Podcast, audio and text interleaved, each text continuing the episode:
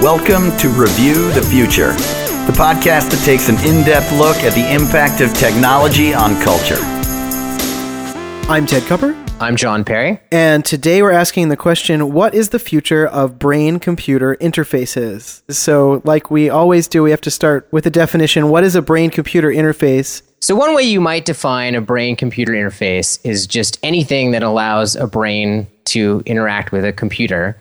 But we're not going to be that broad today because we're going to leave out a few things. We're limiting our discussion of brain computer interfaces to just those types of technology where the brain outputs some signal of some kind and that goes into a machine.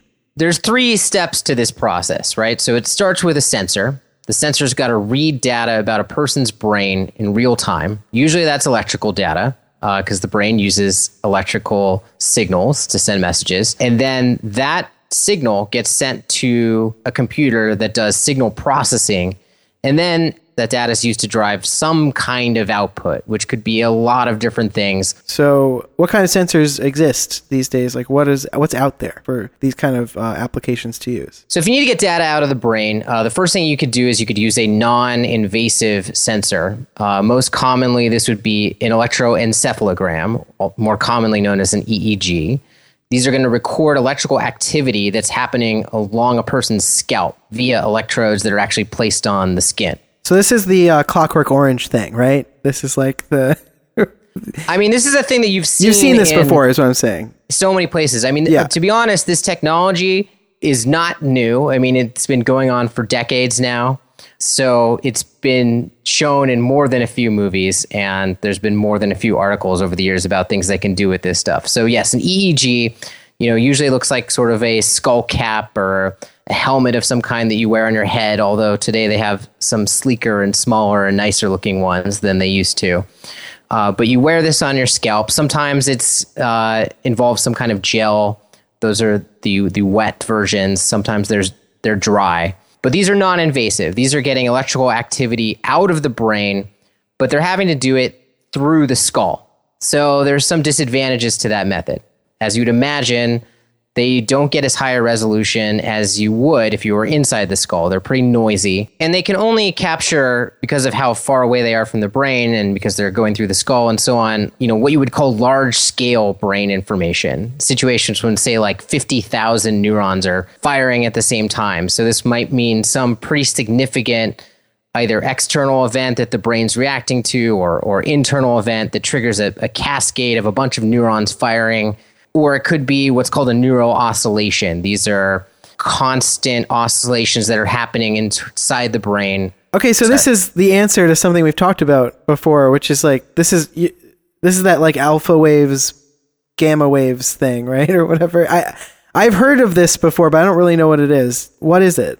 So let, us back up a second and just discuss that. Even though we're talking about brains controlling interfaces, nobody really understands what's going on inside the brain, right? It's, it's still basically a black box situation.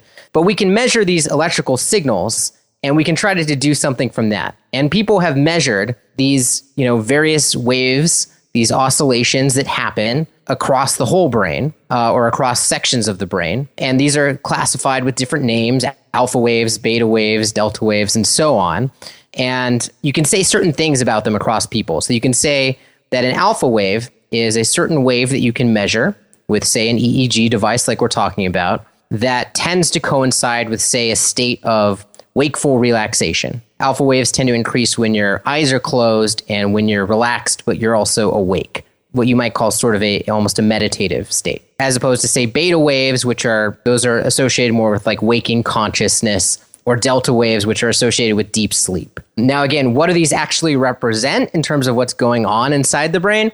I'm not sure that's even fully understood, but we can measure them and we can see what they correlate with, basically. Okay, so they're just some sort of like large pattern that the brain is giving off and that we can measure. They're a large pattern, yeah. Okay, all right. I, that's so my I, very professional. okay, no, I mean that's more about it than I knew. Okay. I, have heard these terms before, but I, they just always sort of sounded snake oily to me, and I never knew what they meant. I hadn't done the research. Well, we talked about this um, a little bit with Jesse Lawler from right. Smart Drug Smarts. Right. When we talked about biofeedback, which we'll get into today. Right. That's when you hear about various devices like trying to help you basically generate alpha waves. Usually, that's like sort of what they do, right? Uh, like kind of train you to meditate, essentially. Well, okay. So when it comes to this non-invasive way of sensing the brain with these EEGs, I mean, this is something that anybody can do because it doesn't require surgery, and there are now these consumer-ready products that will do that. So one of them is something called a Muse, uh, and a Muse is designed to do exactly what you're talking about. It's designed to uh, help get you into a state of meditation, which I assume is associated with alpha waves, although I'm not 100% sure that that's how that works. I feel that I've heard that. I'm obviously not an expert in this, but I think I've heard that. Yeah, there's a few different kinds of waves, and, you know, they don't map perfectly to human traits. That's the other thing. It's not like, you know, there's a wave that represents excitement, you know? So a lot of these things will claim that they can measure excitement, and yes, they kind of can. They can measure some of these patterns that are correlated with various things, and they can look at a bunch of different variables, and they can sort of start to infer something. But uh, you know, you can obviously tell broad things like is someone awake or asleep, and perhaps how much attention they're paying to things, and perhaps how relaxed they are. Say, kind of like general traits are things that you can sense pretty easily with an EEG.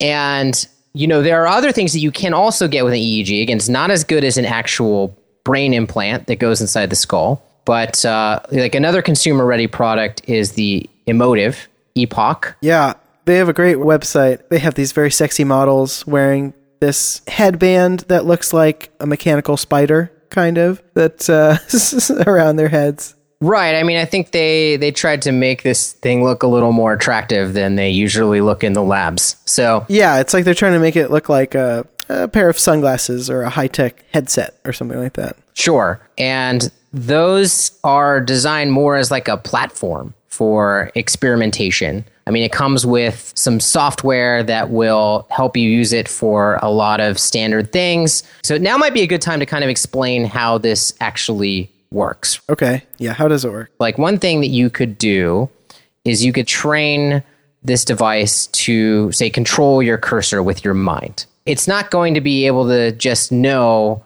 that you want to move your cursor up the second you put this thing on. You have to train it because everybody's brain is different. And the way that works is it's going to instruct you, say, to think about the concept of up. And it might help if you have some kind of consistent visualization that you could assign to that. Perhaps it's actually visualization of using a trackpad or a mouse to move it up like you normally would.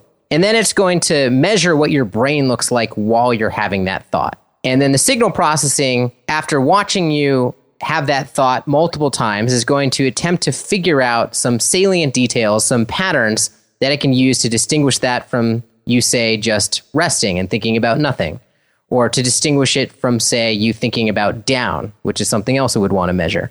And so once it's got your four basic directions, then it knows what to look for. So in the future, when you think about up, the computer can respond by moving the cursor appropriately. This is the basic concept here. Right. And you can see how this quickly gets pretty complex. But it's also the kind of thing that we seem to be having progress with lately, right? Like there's all these deep learning applications that seem to work in the same way. You give them a lot of input data and then they suss out a pattern where one was not necessarily detected before. Right. And that's the thing is that if you're using a non invasive sensor right now, you're going to have to give it a lot of input data to get the kinds of results that they're getting in labs. And is that just basically because of the low quality of the data that's coming in? It's just noisy, unreliable data. Right, ex- exactly. And you're and you're limited again to large scale brain information, right? You're not able to say measure, you know, precise areas of the brain or specific neurons or specific regions. And, you know, having something that's got to read your electrical signals through your skull is maybe never going to do a perfect job. All I right. don't know. All right, you've convinced me. Let's drill a hole in your skull and we'll put a chip in there and we'll see. What can, what can we get then? What can we get with an invasive sensor? Well, so, and I don't want to, again, I don't want to sell like these EEG products short either because I think there's a lot you can do with this sort of like broad information. And I don't know, maybe the signal processing will get to the point that you really can sort out a lot from very little data. But yeah, if you want the, the cutting edge with this stuff, then you would need an invasive sensor. Now, there's varying degrees of invasiveness. So there's something called electrocorticography, which actually puts electrodes inside the skull. So it gets past the skull barrier, but it's still on the surface of the brain. I like that. that avoids the problem of scar tissue forming. Yeah, uh, which yeah. which if you actually you know implant electrodes into the brain can degrade their effectiveness over time. Right, right. But uh, obviously, you know, either way, you're in for surgery. But what you get in exchange is obviously you get a lot higher resolution and you know they can place these electrodes in very precise locations to get very very precise types of information that they need. So let's talk about some of the common experiments. And again mostly these are designed if not for test animals then they're designed for people that would only volunteer for this because they have some kind of major medical condition or disability. I mean most of these people are paralyzed right. uh, in some form or another and so the main goal here is to give them the ability to eventually, hopefully, walk again, to move their arms, to just communicate uh, via email if they need to, and so on. You know, a common place you might say put electrodes is in the motor cortex, right? Because you want to give people right uh, movement. Sure. So you can again target a specific area. Now, again, there's a lot of downsides. Aside from the surgery there's actual cabling that has to come out of these people's heads. You know it's like they have a jack in their head essentially. I saw a movie about that too. That didn't end well. Yeah you've seen this in a movie and it's a lot less cool than it is in a movie because not surprisingly you can get infections very easily when you have a wire going through the skin and right. you also can't walk very far.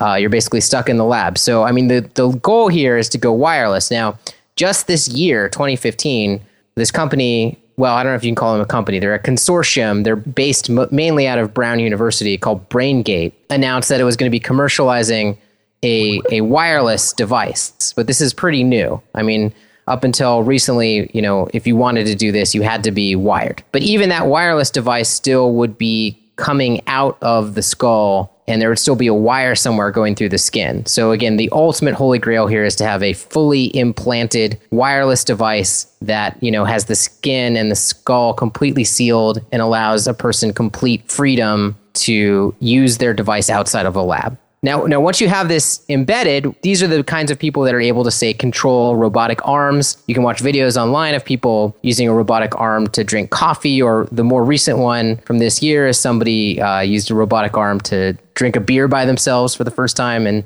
over 10 years. I mean, this is extremely promising technology for people that have these disabilities, but it's not clear that you or I would want to go into this surgery anytime soon. So the, these are basically your options for for getting the the signal out of the brain. You've got your invasive and your non-invasive, but there's trade-offs with both of those. So then the real challenge comes in, and, and most of the work in this field is happening in the area of signal processing. And again, we mentioned part of the reason already why this would be so challenging because again, we don't really know what underlying principles in the brain are controlling the kinds of parameters that we're measuring. And again, it varies from person to person, but I didn't mention that it also varies within a person a great deal. Right, right. Brains are very plastic. They're always sort of rewiring themselves. And you can imagine they're probably changing structurally all, all the time. So I, I heard one of the scientists from BrainGate talking about how they have to literally recalibrate uh, every day these devices. Uh, and that's, I mean, these are the the top of the line devices that are in the lab. And then again, sensor placement is going to affect it. I mean, this is one of the things that I think would be a big issue for, say, the home device that you're just putting on your head. I mean, if you're not going to put it on your head exactly the same way every time, and that's going to result in variation.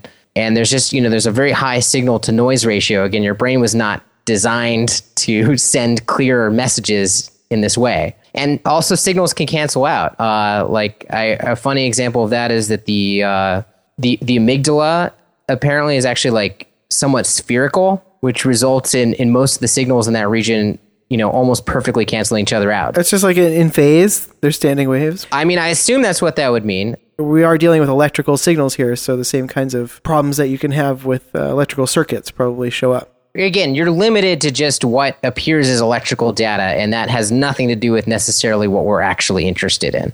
There's a lot of challenges obviously. Another one is that you know you're doing this all in real time. I mean you need really fast response. Right. and so the result is that you know in some of these labs they're not necessarily using 100% of the data that they could use right? So again i heard one of the scientists from braingate describing that say to control an arm they're you know maybe mapping three-dimensional space you know like all the different directions. Mm-hmm. but they're not necessarily measuring you know angles of different joints right? But we know that information's got to be in there right? And it's got to be parsable at some level. But you got to simplify a little bit just because of how much processing you have to do on the fly. And as good as processors are, when you have to do this in real time, I mean, it starts to become burdensome. Okay, so so you've got your signal and then you've processed it and then the next thing is where are you going to send it? And this is where this kind of gets the most interesting because this is just subject to your creativity, right? I mean, this is just data on a computer at this point. So you can use it to drive just about anything you can imagine. And again, we already touched on the most common uses, the things that are driving this technology forward are things for the, the paralyzed and otherwise disabled. Right. Accessibility technologies of various right. kinds, like so you can send it into a computer and have the person have, you know, full control of the computer for communication and whatever else. Right. So a lot of use has gone into say like spelling devices just so people can literally type out what they want. Got it. So write an email and so on. We already mentioned arms, but also legs and uh, exoskeletons. Right, right. The goal ultimately with these exoskeletons would be targeted at these, you know, tetraplegic people that literally can't move any of their limbs. Right. You know, that they can essentially have a new body that replaced their old body and that they could just move purely with thought. I mean, that would be that would be the goal. That's the way I like to move my body. Is with thought. Is with thought. Yeah. Right. That's my preferred method. You and I have the privilege of doing that, and some of these people may remember a time when they could do that before right. they, they got shot in the spine or something. The the most like high profile example of this was the the 2014 World Cup. Right, right, right. I believe Nicola, when he was on the show, mentioned this. He was talking about this guy Miguel Nicolelis, uh, he's really prominent in this field, and he was the head of a project that equipped somebody with an exoskeleton for the purpose of kicking off the the first ball that started the 2014 World Cup, which I thought was going to be a lot more exciting video.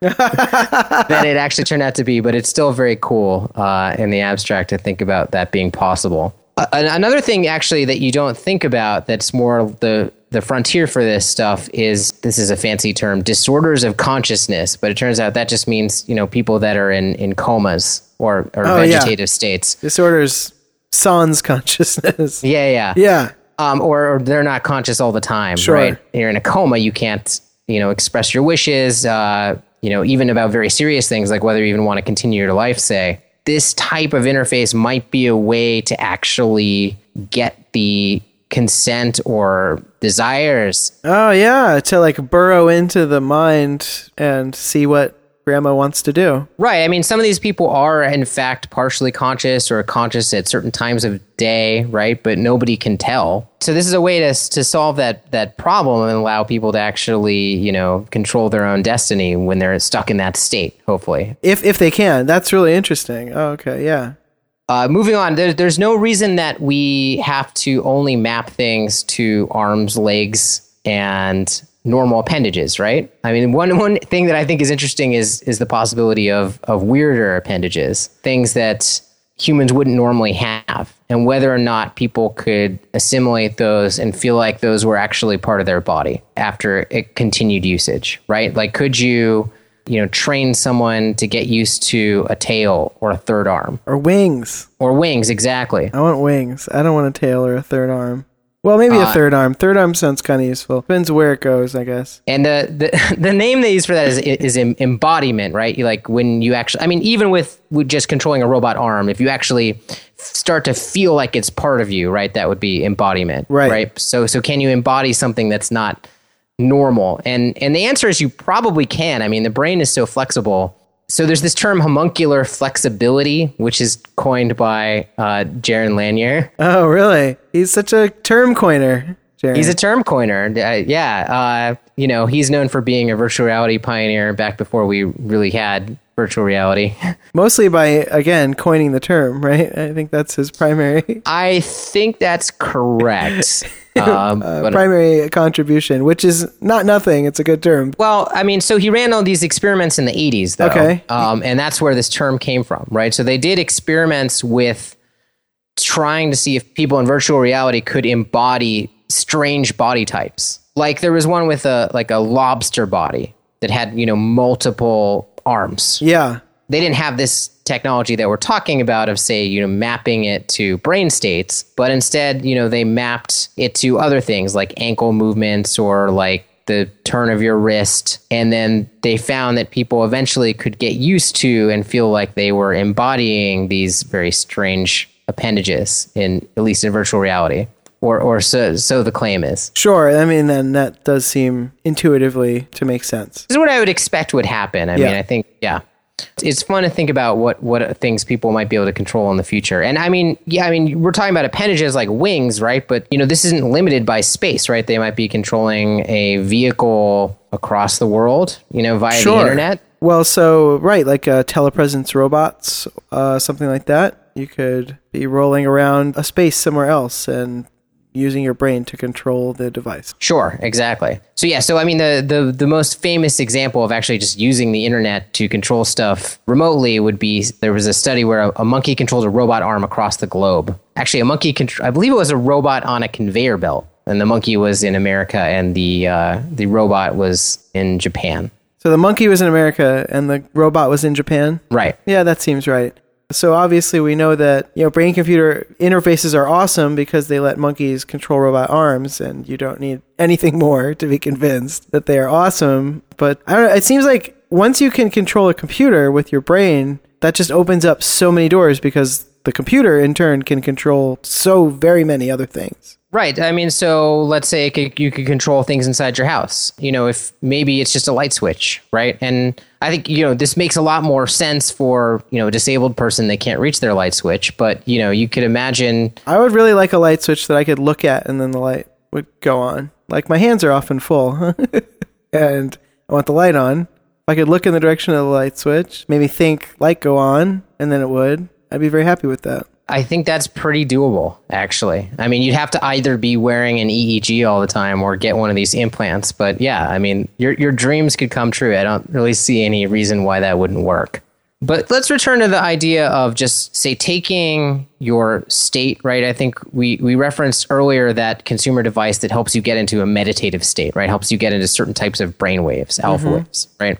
So commonly this is called biofeedback because it's a loop. So the computer will report to you, say, what state you're in, right? And then you can respond to that. And uh, this can be used to treat various conditions or just to give people a better understanding of how their brain works. But say, like a classic example where you might use this to treat somebody would be, let's say, for ADHD. I, I think I mentioned earlier that one of the types of brain waves, beta waves, is associated with focus and attention, right? So let's say you wanted to train someone to be in a more focused state and to be able to control when they were in a more focused state. So then if the computer, which can use almost any kind of visualization method, constantly reports to that person what state they're in. So, for example, maybe there's a car on the screen, right? It's like a simple video game setup. And if they're in the state that they're supposed to be in, the focused, attentive state or meditative state or whatever it is they're striving for, then the car drives forward. And that provides a positive feedback to that person,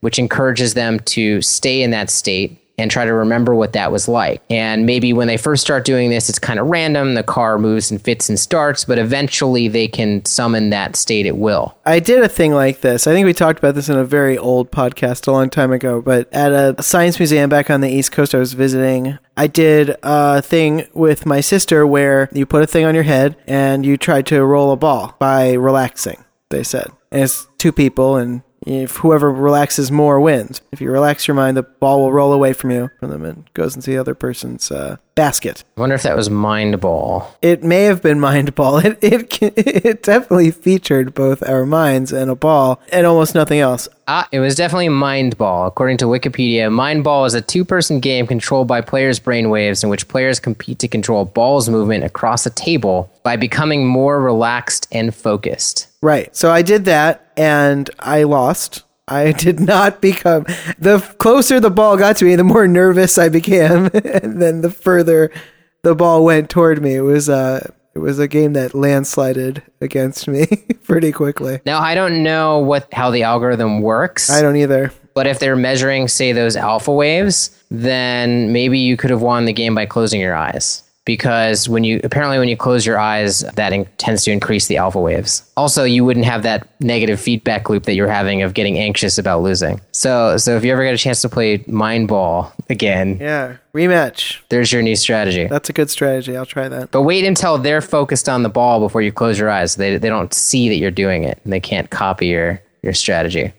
And, then, and, then, you have to open your eyes the second they lose. So they're, they're like gosh how are you so good at this? But yeah i mean well, you you brought up games, right? So neurogaming is a term now. Oh yeah, various ways of using feedback to improve or change games. Sure. Well, and, and so yeah, they can measure those really broad emotional states but also you know they can map it to something specific within the game like like i think there's a star wars game that's you know the more you concentrate the stronger your force power gets um, and again i think this is one of the main things that the the the Emotiv is marketed towards is, is gamers you know it's, it's sort of an alternate form of game controller I, as far as i can tell it doesn't have any kind of wide adoption it is so it, has got to be trained so thoroughly and it is so individualized that it's kind of like a do-it-yourself thing. I think you can, you know, you set it up for a game, but it's it's. I don't think there's any like killer app for this yet. But uh, I mean, the possibilities are there. The thing is, I watched someone training this thing online.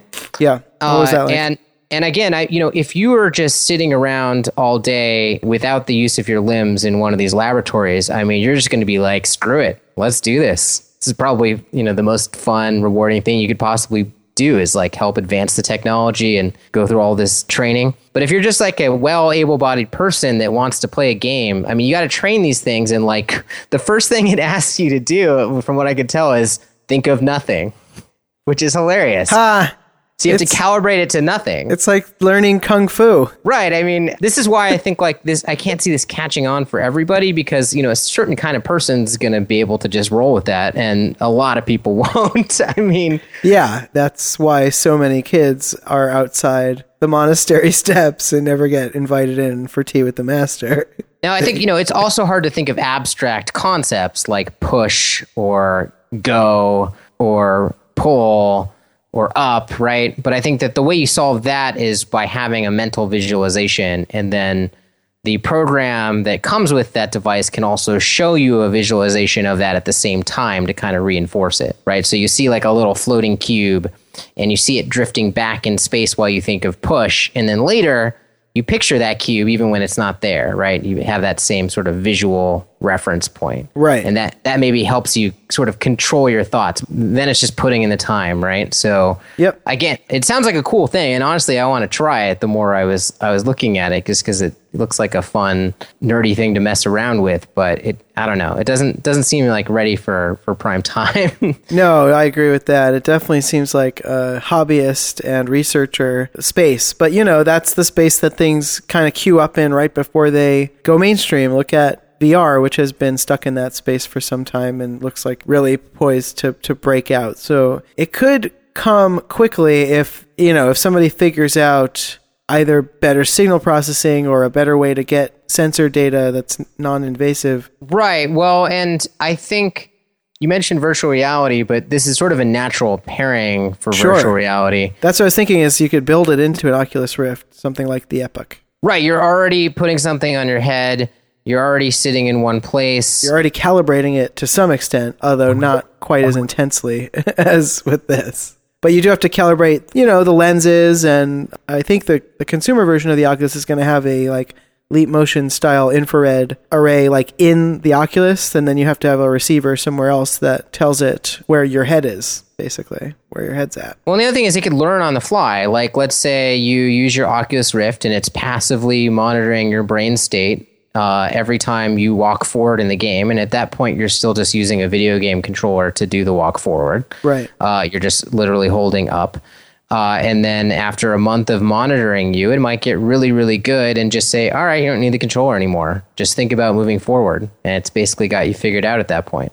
So uh, that might be a way you could ease people into this. Yeah, that sounds good. That still might be like a little bit of a jarring. Like I still feel like if if I were trying to make that switch, I'd still be compulsively moving my thumb in the air. No, I mean really, this isn't gonna be people really get excited about until it's something that uh, you can just sort of put on and it knows enough about human brains in general that it just starts working. And of course, it'll always get better as you train it, but it's going to have to be a bit more plug and play probably than than what we can do now. Yeah, I mean, I think that may just be impossible with this type of sensing technology. Um, so, so other interesting uses of this thing. Yeah. Forensics. So, say for lie detection. I mean, as long as you're sensing emotional states and in some cases people's intent, perhaps this could be used in a context to determine whether someone was telling the truth or something. There's also a, something called brain fingerprinting. This is the idea that brains respond differently to things that they're familiar with or have some special significance to them than, say, things that are new or of low significance. So if you were showing people a photo, right, and saying, Do you know this person? Ah, yes. Okay. This is a classic detective setup. We're, we're back in movie land, right? Yep. we've all seen this scene. Have you seen this girl? Do you Right. recognize this girl? Never Right. seen that girl before in my life. They say, but their but their brain fingerprint says otherwise.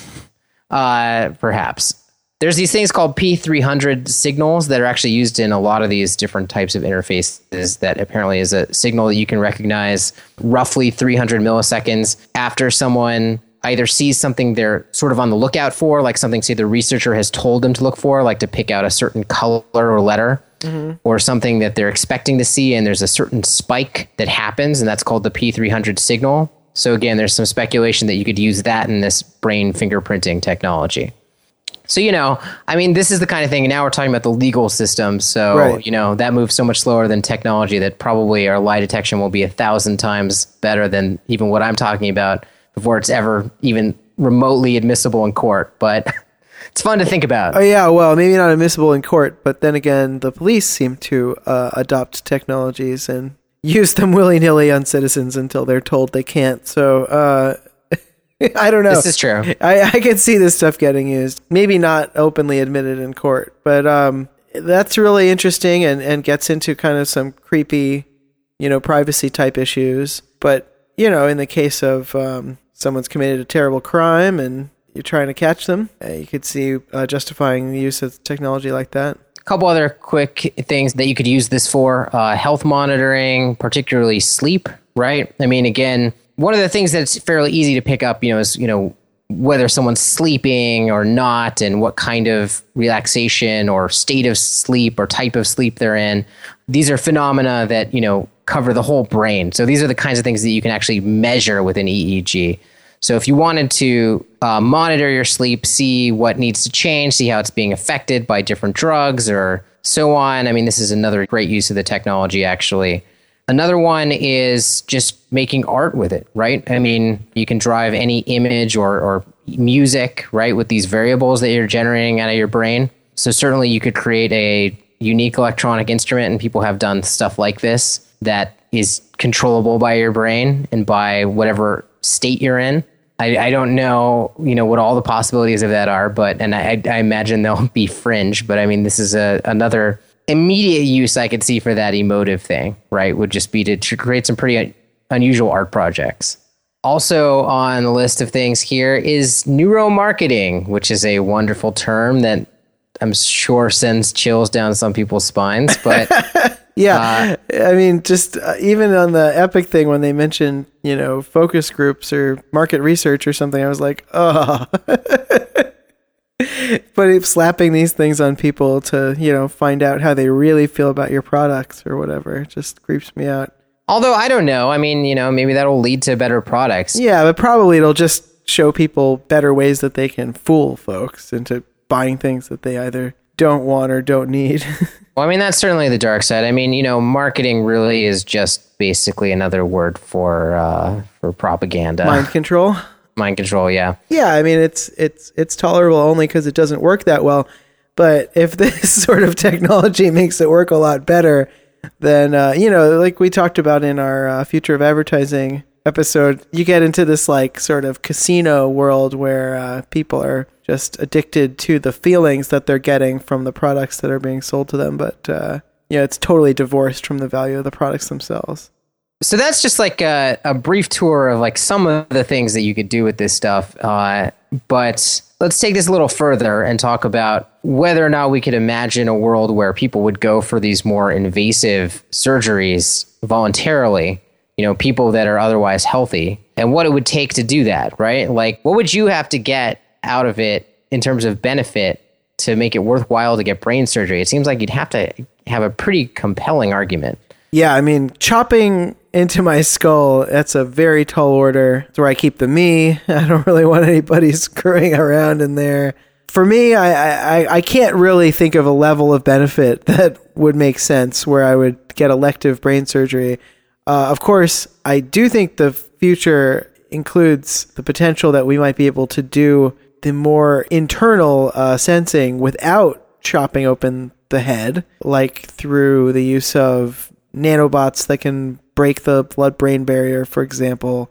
Well, cross cross the blood brain barrier. You hopefully don't want them uh, breaking right, through. Right, right. Well, I don't want them to tear a hole. Um, uh, you know, things like that uh, may make it so that you could get the benefits without trepanning yourself and inserting a chip. But you know, I guess uh, what if you were like uh, in, in, war? Maybe uh, you would be willing to get that done so that you had you know unbreakable uh, encrypted you know communications basically even if you were captured let's say Right. I mean, uh, in the military is a sort of high pressure situation where you could imagine maybe uh, certain soldiers, say, getting these elective surgeries and you know being persuaded to either by duty or loyalty or uh, a whole ton of money that they'd be compensated.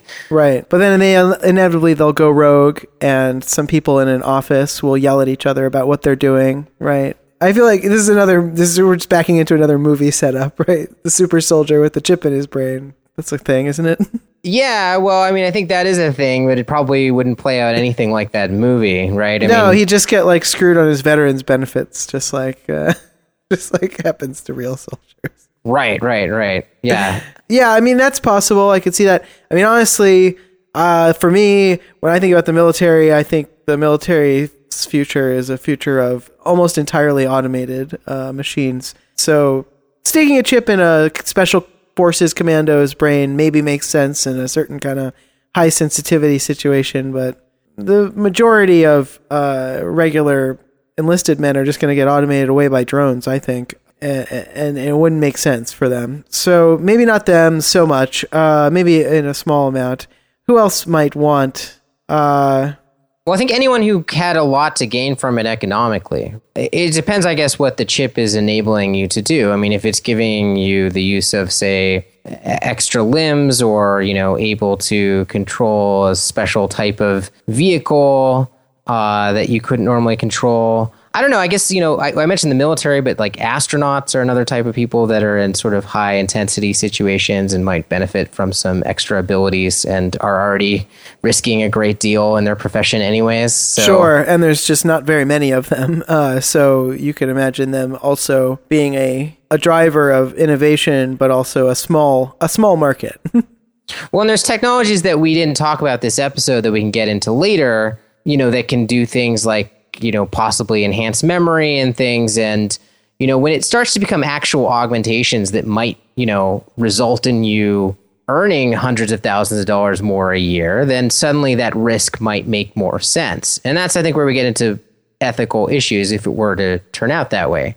Uh, because then, you know, people are sort of being driven toward this dangerous surgery for profit incentives or or just to try to compete in a in a worst case scenario. I mean, I I, I don't suspect that that's how it will work out, but I mean, no, I don't think so either. I feel like you know most of the benefits of brain computer interface are coming from the computer, not from the fact that your brain is tethered to it a little bit more tightly than uh, than it was when you were using a screen and a keyboard. Not that I can't see uses for it, but just that it seems like if you want to avoid the surgery and you want those the benefits of the technology that's around you, I, I think you're going to be able to to make that work through less invasive sensors and maybe alternative strategies like things that use cameras or such to uh, you know infer your mental state from physical phenomenon rather than necessarily reading the electrical you know content of your brain. I, I, agree, and especially for the things that we're talking about in this episode. I think if in a later episode uh, we talk about neuroprostheses,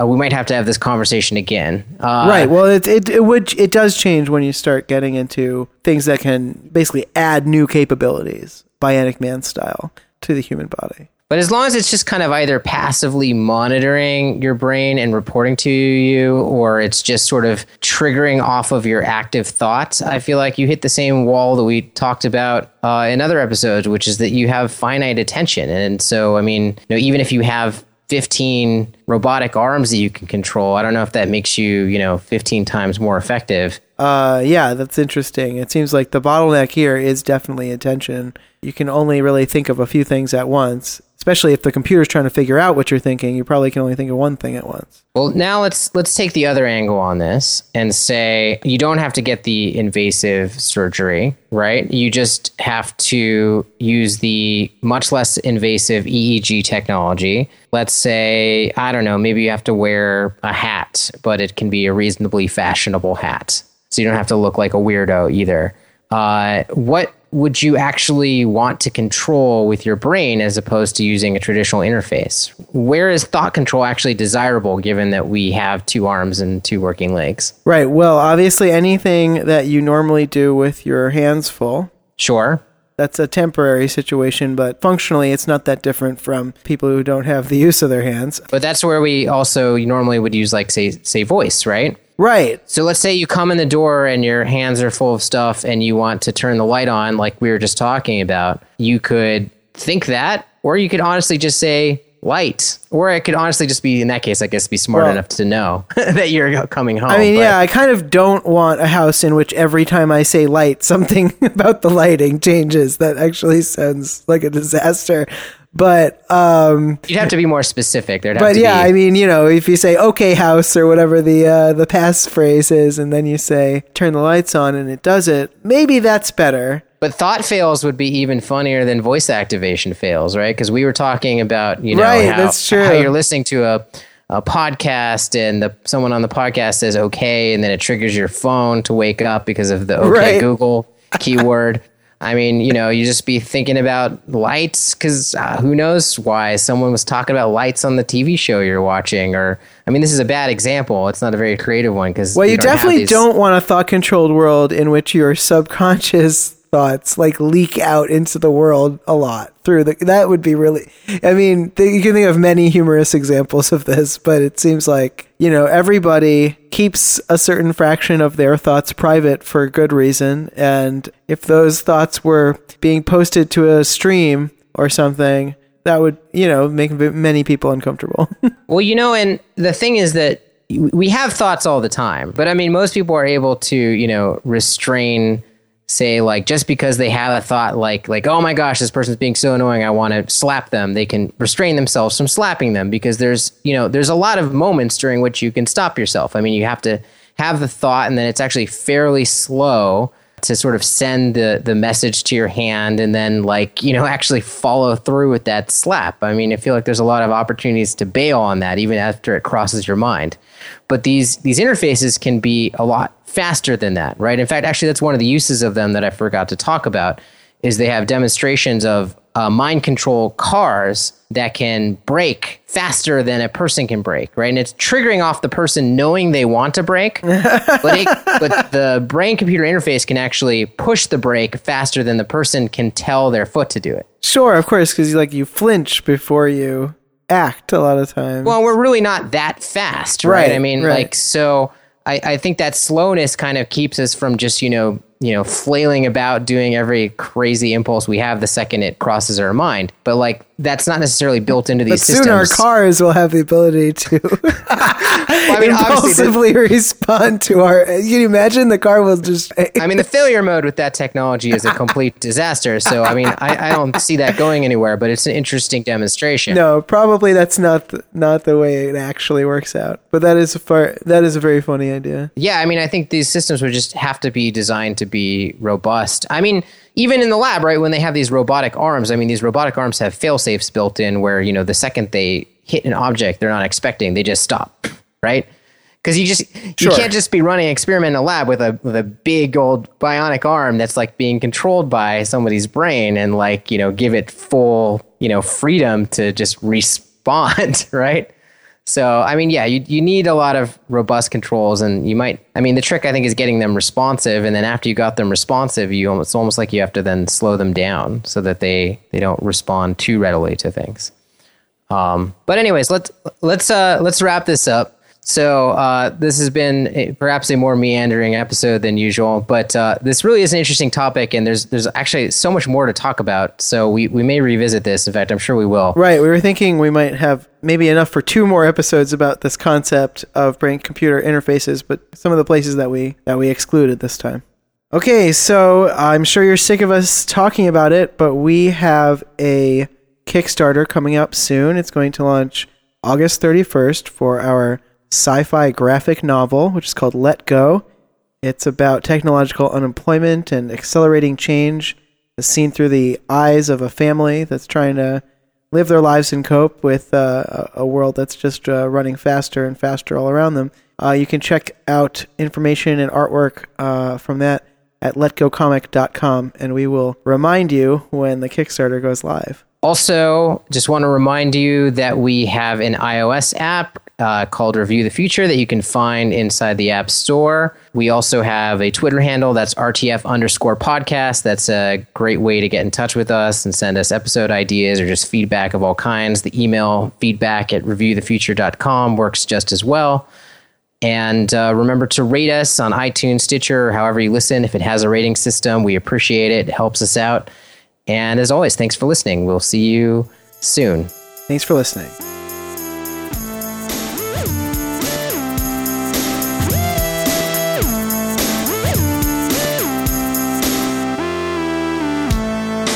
To subscribe or leave a comment on this episode, please visit reviewthefuture.com. You can also send emails to feedback at reviewthefuture.com. Thanks for listening.